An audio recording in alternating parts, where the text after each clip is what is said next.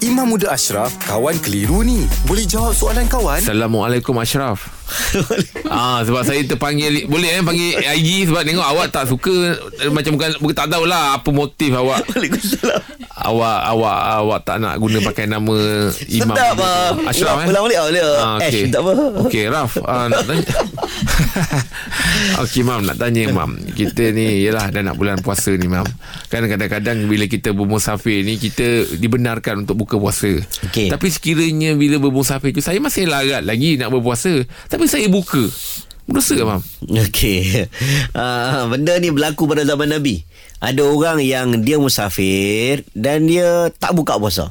Alah, sebab dia rasa dia boleh tahan. Hmm. Dan sebahagiannya sampai tahap dah dah orang kata dah penat sangat. Tak larat dah. Ah, Dia tak nak buka juga. Nabi kata tidak ada kebaikan pada musafir ini untuk berpuasa.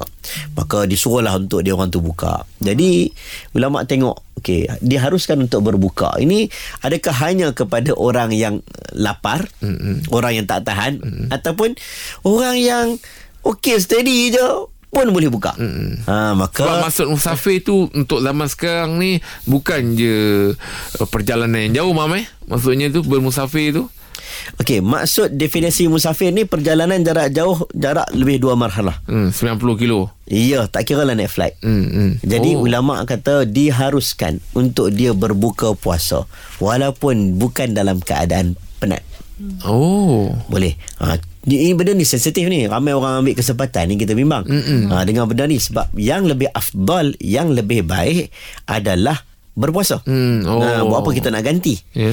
Ha? Buat apa kita nak ganti? Wa in kuntum marda aw ala safarin faidatu min ayyamin akhar. Kalau kamu sakit, kamu musafir, kamu gantikan pada hari yang lain. Dibenarkan sebab dalam kaedah yang diletakkan syarat adalah musafir, bukan letakkan syarat adalah penat. Okey Okey, saya bagi contoh, saya bagi contoh. Uh, kita naik flight Penang pergi KL. Hmm. Boleh tak buat solat qasar?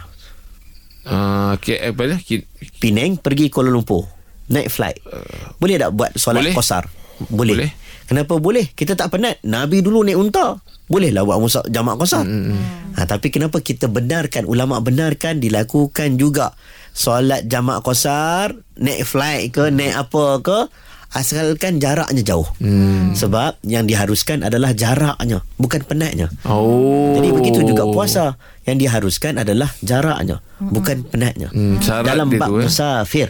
Ha cuma hanya afdal untuk dia bertahan itu lebih baik Hmm. daripada digantikan.